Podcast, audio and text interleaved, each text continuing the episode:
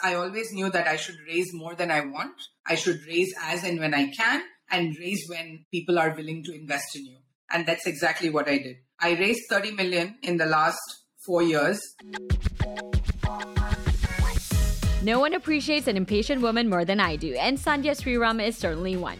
The stem cell scientist wanted to put her knowledge to use developing cultivated seafood, but no one was doing that yet in Singapore. So naturally, years ago, she decided to take matters in her own hands to leverage this multi billion opportunity to create lab grown crustacean meat. She registered her company Shiok Meats at 3 a.m. in August 2018, and today is the world's first cultivated shellfish meat company and Southeast Asia's first cultivated seafood and meat company. The startup's mission is to bring delicious, sustainable, and healthy seafood to your table using cellular agriculture technology to grow meat from stem cells instead of slaughtering animals. Since the inception in 2018, they have grown from 2 to over 50 employees today, made a strategic acquisition themselves, raised over $30 million from brands like Y Combinator to Korean conglomerate CJ's Food Arm. You don't want to miss it. Welcome to Billion Dollar Moves, the show for the top founders, funders, and execs making billion dollar moves that are shaping our future. From the growing pains of a unicorn journey to IPO, the question of impact, purpose, and returns, we go real deep in the world of venture and business. I'm your host, Sarah Chen Spellings. Before we hop in here, I have a quick favor to ask you smash that follow button wherever you're tuning in from. This way, you'd be the first to know of new episodes that drop. And of course, please tell your friends so we can amplify more stories built on grit in the US and Asia venture ecosystem, and that we can all keep making billion dollar moves together. Now, let's get started. All right, Sandhya. Well, it's such a pleasure to see you again. I was tasting your product in Singapore not too long ago. So the question is, where is the product right now? Thanks, Sarah. Um, it's great to be here. The product is, let's say, about a year away from its commercial launch, um, or about 18 months away.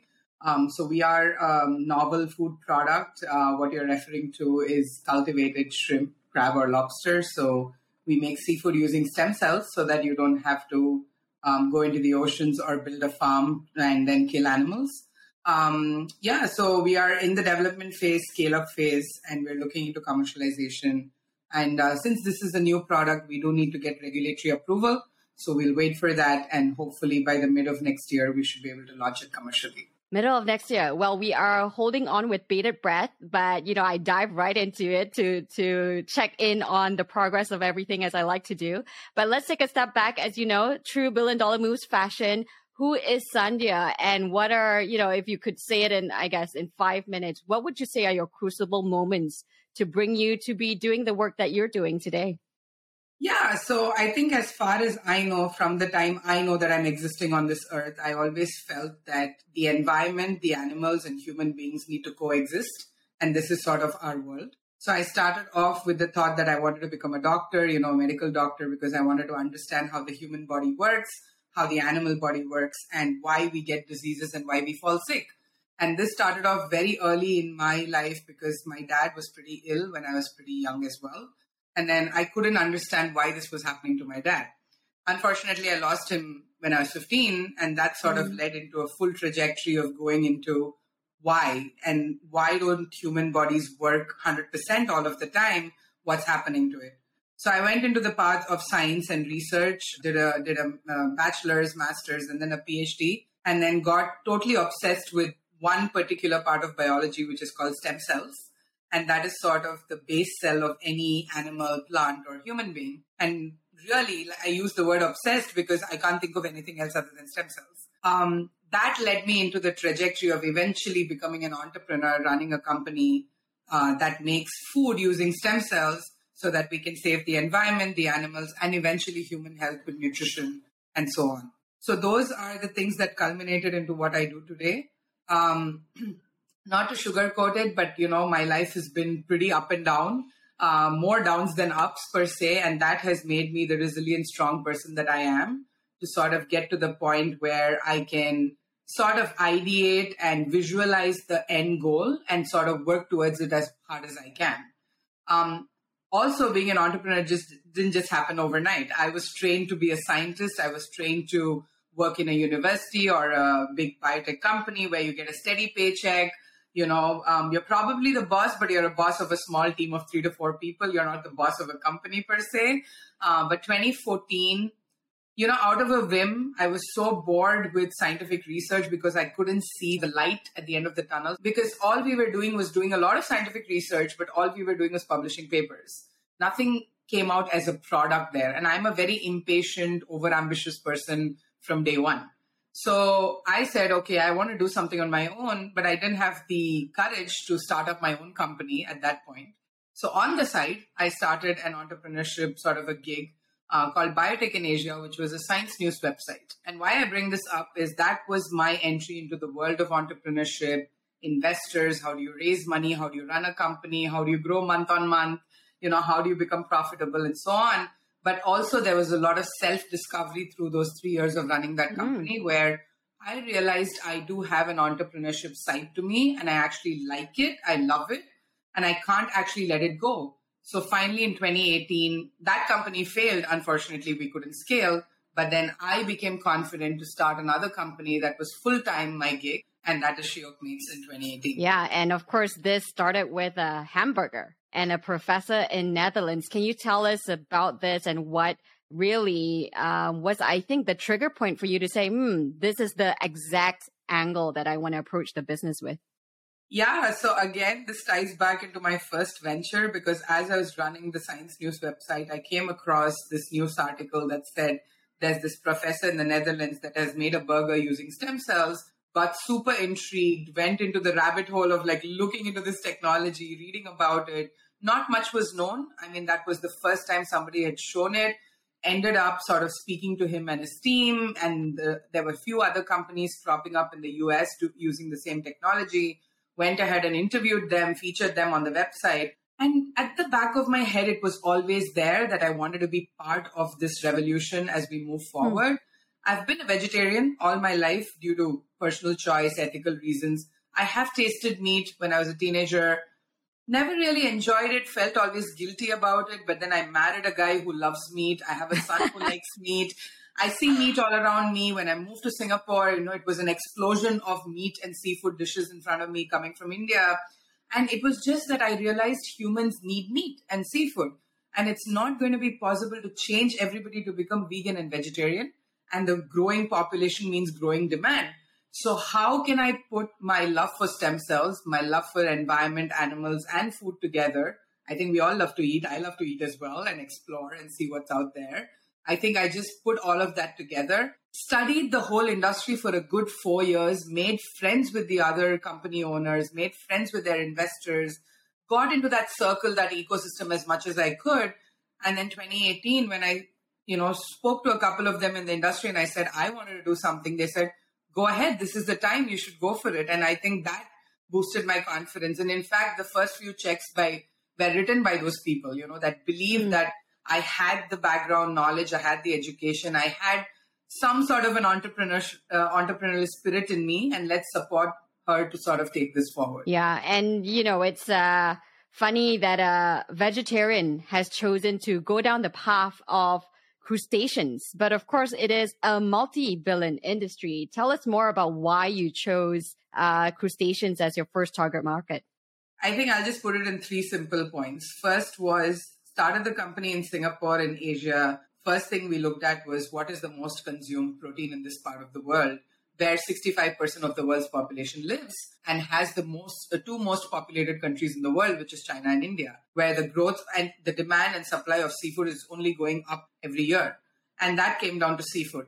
Among seafood, it was shellfish. Among shellfish, it was shrimp. So that caught our eye.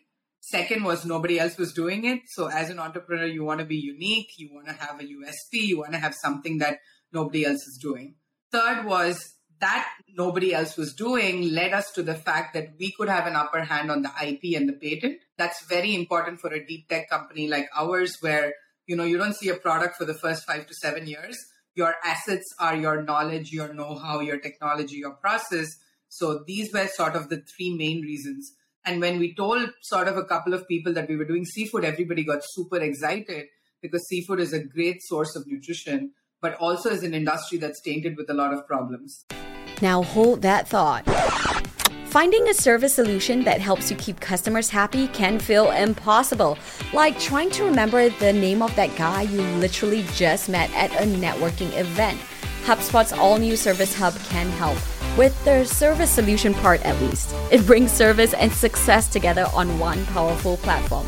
With an AI powered help desk and chatbot to help you handle your frontline tickets so you can scale support and drive retention and revenue. We love the sound of those things. Visit HubSpot.com slash service to learn more. Yeah, and, and speaking of being tainted with a lot of problems, you're actually bringing in essence, a, a, technology that's highly expensive and niche from the biopharmaceutical industry and trying to bring scale to this business called food that we consume in the masses. How are you going to do that exactly? I think two good analogies to that or examples is one is the smartphone that we have in our hand today, and second is the electric car that's becoming more and more popular and more and more available now in different brands. Who would have thought maybe even 20 years back that we couldn't live without a smartphone or we could do everything in a smartphone, everything from speaking to working to anything, right? And at the same time, an electric car. I mean, we used to use cars that ran on, I don't know, diesel to petrol to coal to everything that's possible in the past. And I think that's where the innovation comes in for food as well. I think nobody thought meat and seafood can be made from stem cells, right? You, you think meat and seafood, you think of an animal, you eventually think of a slaughterhouse, you get out the meat from an animal and you consume it. Um, I think for us, yes, it's it's an. I think first thing first, everybody needs to know that this industry is less than a decade old. It's about eight mm. years old. The first burger was made in 2014. The first company, you know, official company startup that was set up in this industry was set up in 2015. We were set up in 2018. Around the world, we're about 100 ish companies now but there's only one company that has commercialized till now. So it is a technology, like you said, very niche, very expensive from the biomedical healthcare industry, put into a very commoditized, very mass produced sort of an industry called food. All we need is a bit of time. It's not that can we do it, it's just when can we do it. We need a good decade or so to get to that mass production scale that we're talking about. In fact, just as of yesterday, I shared an article on my LinkedIn that spoke about how this can reach mass scale. There's another company that has done an extensive study into this and proven that it can be done mass scale. So it's about that time to get there. I don't think it's, like I said, it's not can we do it? It's only when can we do it? And then it's just going to take another decade to get there. For now, yeah. it's a premium product. It's, it's small quantities but it's a start. Yeah. And so it's a start, and you have a couple of bioreactors that I visited uh, that make this happen. Can you share with our audience a little bit in terms of the technology and I guess uh, to the extent that you can share the secret sauce of what will make Shiok Meats truly um, the unique product in the market? For sure. Yeah. So, Sarah, if you take a piece of meat, let's take shrimp for now. So, if you deshell it, devein it, the meat inside that we generally consume is just 100% muscle, muscle and muscle tissue, basically. And muscle tissue in an animal is made from muscle stem cells, which is sort of the cell zero seed cell. So imagine growing a plant in a greenhouse in a very controlled environment where you seed the plant seed and then you provide the water, the nutrients, the sunlight, the temperature, the humidity, all of it is controlled. Similarly, equate that into an animal cell. So we take these stem cells, stem cells have this amazing capacity to keep growing outside of the animal's body. And when you freeze down the stem cells, they don't die. When you put them in the right temperature, they start growing. So it's amazing how these, these stem cells sort of go between temperatures. And so you use this, you exploit this um, ability of these stem cells, and you make something called a stem cell bank, much like a reservoir of trillions of stem cells frozen down. So it's like a starter culture for your yogurt and sourdough or for seeds for plants, for example.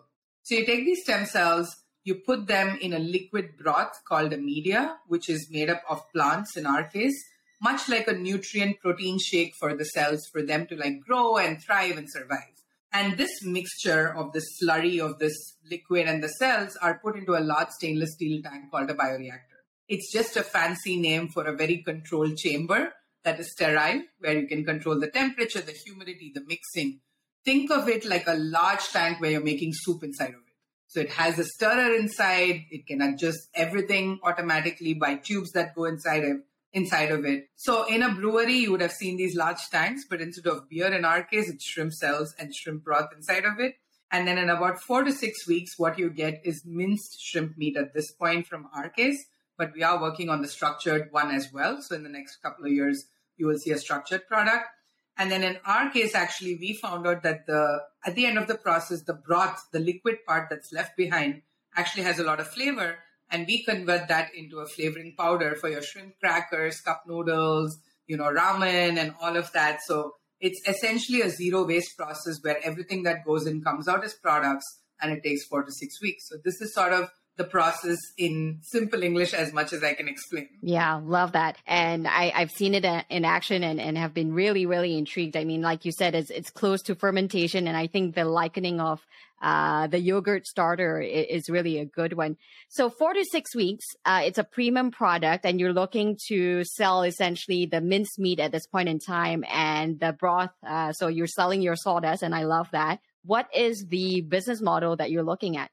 So, yes, we are a product company. I mean, we will sell the product itself to restaurants, food service. That is the ultimate aim. But again, this is such a mass production industry. And what we are experts is, is the technology. So we want to be able to license out the technology.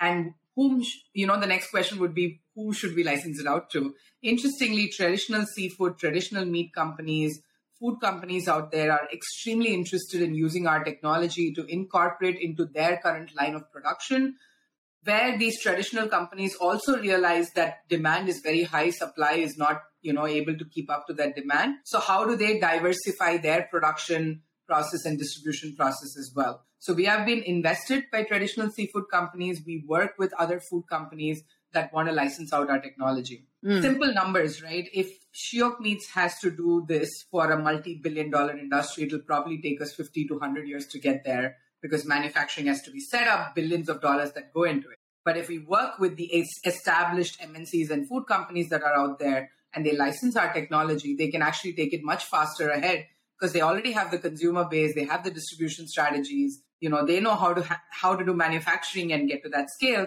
So we want to provide a plug in, plug out manufacturing model for these companies where we go and help them with the stem cells, with the setup, with the manufacturing, but they will help us with the large scale production, distribution, and so on. Got it. So fascinating that uh, you've already been working with and, and you're in bed with essentially the incumbents, which you in some ways seek, seek to disrupt, right? And that's always the fear of novel technologies like yours. What are your thoughts with, you know, all this talk about alternative proteins, climate change, the impact to the fisheries and the farm farmers? I think everybody realizes it, be it the big companies, be it the small companies, the consumers. But at the end of the day, when you walk into a supermarket, you have to buy what you see, right? You can ask for something that you want, but if it's not available, you end up buying something that you may not want or you're not comfortable with, but you're with the hope that you will get what you want in the future. So when we did consumer surveys extensively, people said, you know what, we love meat and seafood. We, yes, we try to reduce it. You know, we don't eat it thrice a week or we eat it only once a week or twice a week. But at the end of the day, I love my meat and seafood. And when I walk into a supermarket or a restaurant, I get normal meat and seafood that comes from animals. I would like a different version of it. I have tried plant based. I would like to try cultivated, but it's not available in mass scale yet. So I'm hoping that it gets there. So I think the hope of me, the entire industry is right now let's scale this up. Let's give those choices to consumers such that they walk into a supermarket and they're able to choose between conventional, plant based, you know, cultivated, and then they can make the informed choice at the end of the day. Yeah. And, you know, as you said, a lot of this takes time. Still a nascent industry and, and a lot of the development is very different from many of the startups that we've had on here where it's marketplaces, it's B2B SaaS, you know, it's easily scalable and and even now with market conditions there's been a lot of pressure on startups that are not yet profitable. And you are still in the development phase. How are you thinking about how are you going to sustain especially in face of the current recessionary pressures? Yeah, I think, you know, when I started Shiok, I sort of knew there's this, you know, we always hear about this term called valley of death for a startup, right? You always go through that phase where you're in between. Like the first phase is amazing where you're able to raise some friends and family angel round of sorts. And then, of course, when you have a product and revenue, you're able to sort of grow from there. But it's that middle point where you're sort of stuck. You still have to develop your product. You still have to prove that it works. You still have to get the consumers. You still have to get into the market. But then that's not the most um, favorable time for investors to put money into you. When I started Shiok Meats, I knew from day one for a good five to seven years, this company is going to have zero revenue. So all of it is working with investor money, be it a grant, be it a private investor, be it impact investment, whatever it is. So that was already set in my mind. And I always knew that you raise every day. You don't stop. You finish a round, you start another round immediately because you need more and more cash. It is an expensive R&D technology. So you, you know, people are expensive. Scientists are, you know, they don't come in very cheap. I mean, they're all PhDs, masters, so you have to pay them well.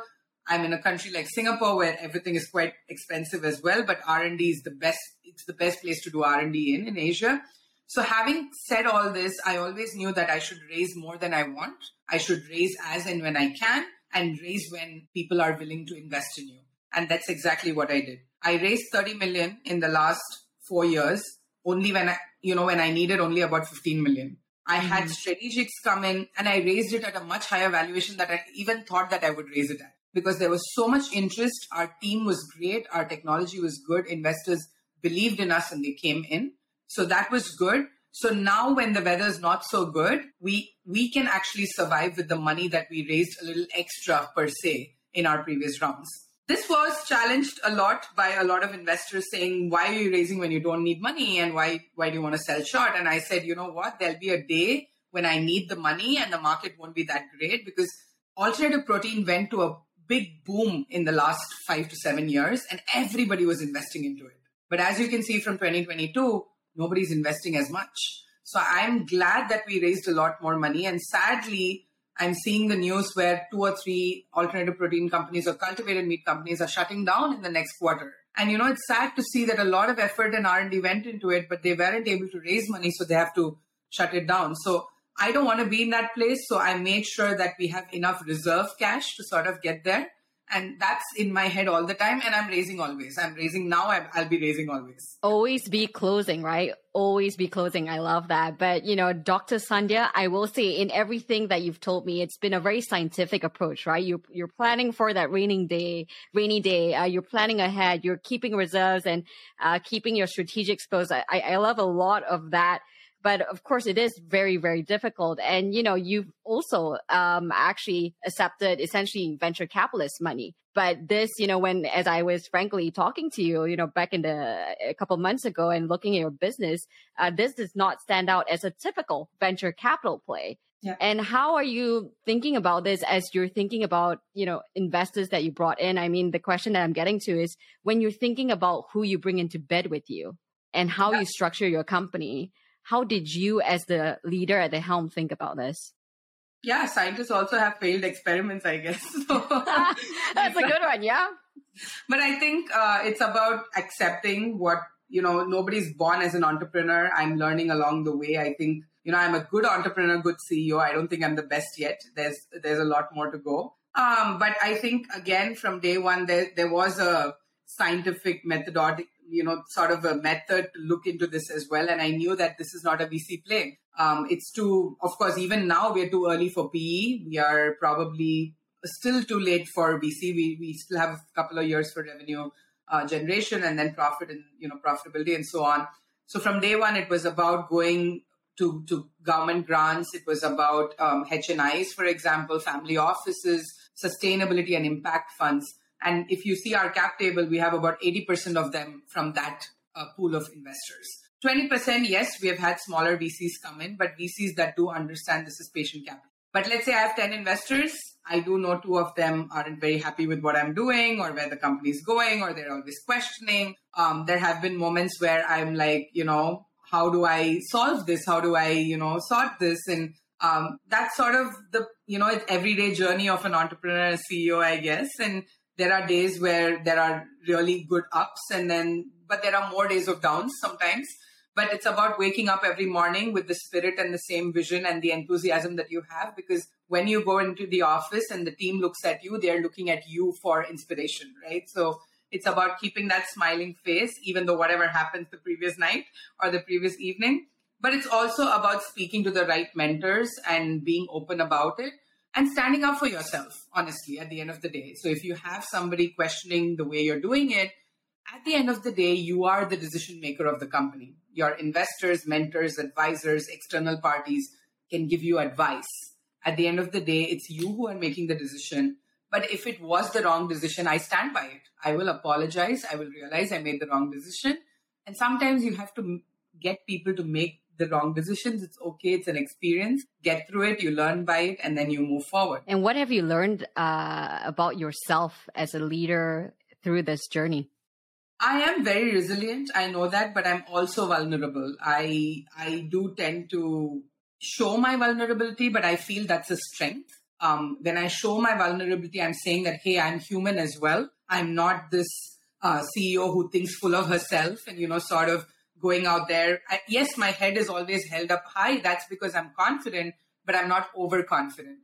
Um, I also realize that I'm not resilient 100% of the time. And sometimes I just need to break down if I need to. And it's not a sense of failure or, you know, you're weak if you break down. I think it's sort of building yourself up again and seeing what you really stand for, what you can bear with, and what you really can't bear with, where you can vocalize and actually tell the other person or the situation, show the situation or the other person that, hey, you know what, what you're doing is not right. And this is not the way you say certain things or do certain things. I'm not comfortable with it. So yeah, I've learned that th- definitely through the last eight years of being an entrepreneur. Yeah, and it, it's fascinating. You know, it's not common to see a highly technical founder, right? You you essentially were a scientist, uh, put you know in the spotlight to really perform, and you know you've had to do a lot of consumer education, right? That's I think part of the job that you accepted. Uh, what did it take for you to? I think you said this to me, and I always remember it. You know, Sarah, it took me a lot of work to get to be who I am today. Can you tell us a little bit about that?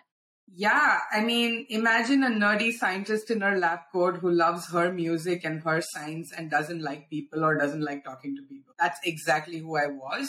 This was up until about 2012, 2013. Um, I was comfortable. I did not want to come out of my shell. I was the most introvert person that you would meet. I had probably five friends that I was extremely close to where I would be the most extro- extrovert person. But then my first startup put me in a very uncomfortable spot. And because I started a news website, and that means I have to talk to people, I have to interview them, I have to chat with them, I have to smile, I have to be nice, I have to I have to raise funds for that company. And I realized, Sandhya, you just got to do it. You got to wake up every morning and do this. And I remember the first few events that I attended, I used to stand in the corner of that conference room and hope that nobody comes to me and talks. Like, you know, have my glass of wine or, or a drink in my hand and I'm like, just don't come to me. You know, I don't feel like talking right now. And then I realized five events into it, I realized, Sandhya, this is not working. This is not the way you do it. You have to get out there. And then I went a complete opposite extreme where I went and spoke to everybody and just made a fool out of myself sometimes. But you know what? It's fine. Do that. I used to come back home and literally like cry saying, Oh my God, I met so many people today. I'm so uncomfortable. But then I went back and did it the next day. So that was sort of the change that I needed to make. On starting Shiok Meats, in fact, when we first started, I wanted it to be a stealth startup because we won't have a product, you know, we're still working out the technology. We don't know whether it'll be a success. But then I realized who's going to fund a stealth startup often entrepreneur CEO who's a scientist by background, who doesn't have a track record of raising millions. Um, you know, there is, first of all, a very novel technology that no investor actually knows about. First, um, cultivated company in Singapore, Southeast Asia. So who's going to even know that we are existing?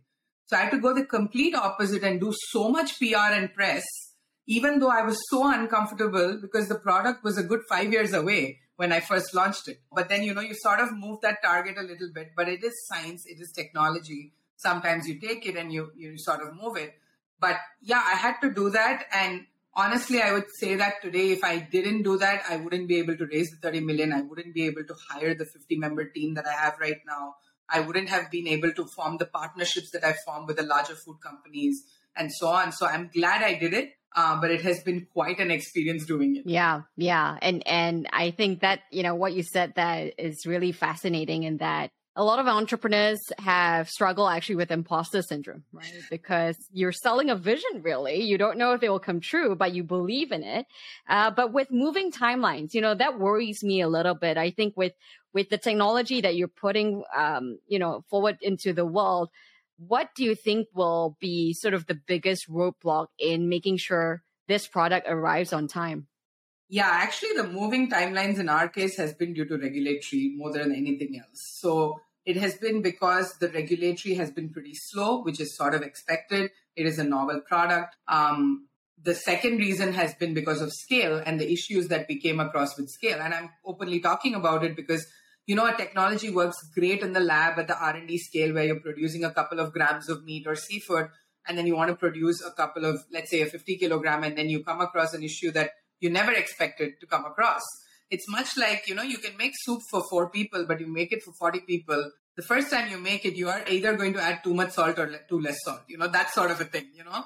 So it's it, i sort of equated to cooking but that's exactly what we faced as well last year. So we had to move our timelines. We went back and spoke to our investors openly and we told them hey guys we have hit these technical challenges we are solving it which means our timelines have moved by six months which means we can't submit regulatory last year we'll submit it this year which means we can't commercialize in 2023, we'll commercialize in 2024 instead. So I'm glad that in the last six months we have sorted that issue that we came across. We are very close to submitting to regulatory. And it's it's about being honest. It's biology at the end of the day. It's not a software program where you can just go back and recode it and sort of figure it out. It's biology. Cells need to grow. Cells take a couple of months to grow. So you can't really go back and say, in a month, I'll tell you how to sort this.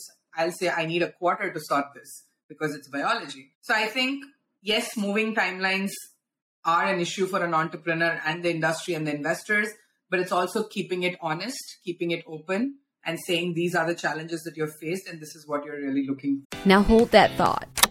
Talking Too Loud, hosted by Chris Savage, is brought to you by the HubSpot Podcast Network, the audio destination for business professionals. On this podcast, Chris Savage, Wistia CEO and loudest talker, takes you inside the minds of entrepreneurs as they share the hilarious, informative, and most challenging aspects of building more human brands. Everything we love here at Billion Dollar Moves. Now, an episode I loved recently was the one with guest Joe LeMay jiu-jitsu loving entrepreneur and co-founder of Rocketbook. He talks about how an airplane epiphany took him on a wild ride that started with a Shark Tank flop but ended with a $50 million exit. You know that's our jam. Listen to it, talking too loud wherever you get your podcasts forward to. And of course, you also chose uh, food, right, where it's dealing with a human body, yes. so it's extremely challenging to to meet the necessary standards. And you're also trying to scale uh, globally with uh, you know starting in Asia, but of course, again, different countries, different regulations, which is very different compared to I don't know Clubhouse. You can issue version one and then update the software later, but this is going into a human body. Yes. So I'd rather take some time to do it right and launch the product that's 100% safe, 100% delicious, tasty, and sustainable at the end of the day when you launch it. Absolutely. Well, uh, Sandhya, we've covered a lot of ground and in a short time frame. Um, now we go into billion dollar questions. I'm excited for what you will do, but I'm also excited for these quick questions that I was truly curious about with your journey. Hardest lesson that you had to learn? Hardest lesson I had to learn is um, how to keep a straight face when somebody is just, for lack of a better word, bashing you on your face. How to keep it straight mm. and not react immediately. What keeps you up at night still? Scale. Scale, how to reach that multi ton, multi million ton that we have to produce. What's the biggest insecurity that you have? Um, the moving timelines. I'm sorry I picked on that. Um, guilty pleasure that you have in life that you love and continues to make your life better. Travel, travel any time of the day. Yeah. What sort of habit do you have that you think um, has made you really successful? Uh, organization and structure and keeping to time for everything. What was your first job? My first job was a clothing store in India where I folded clothes that the consumers tried on. Mm. Your worst job? worst job um, was a publishing company where I was sort of an editor and I had to sort of edit scientific papers. Just hated it, not for the job, but just for the ambience in the office. I quit in two days. Wow. What's a book that has made an impact on your life? A couple of books, actually, uh, but I think you know, I, I can't think of the top of my head, but I have recently started for the last couple of years, started enjoying a lot of like the biographies and autobiographies of people successful or even failed people actually to learn a lot. So, who's your favorite uh, biography that comes to mind? Ah, okay. This is a question that sort of I'm trying to find the name, but um, I found Elon Musk's book quite intriguing. Hmm. I'll have to read that. I haven't actually. what are you watching on Netflix or any streaming service that you're tuning into? God, I'm recently binging on Ginny and Georgia. oh, like, Ginny and Georgia. very Alabama, Boston yeah. mix, US. love it, love it. And finally, uh, what will your legacy be? I want my legacy to be that um, you know biotech and innovation can make something better for the environment and for everybody out there. I think that's what I want the legacy to be. Good. And with that, you know, we are hopeful that you will continue to push the product out and that it will, you know, reach this, the shores that it deserves and the mouths that it deserves to uh, make the world a better place. Great. Thank you. Thank you, Sarah. And thanks so much for tuning in this week. You can subscribe wherever you get your podcasts and follow our socials on Sarah Chen Global to get the latest on the show. It would really help me out too if you enjoyed this to rate and review our show on Apple Podcasts and share your favorite episodes with a friend. I'm Sarah Chen Spellings, and you've been listening to Billion Dollar Moves.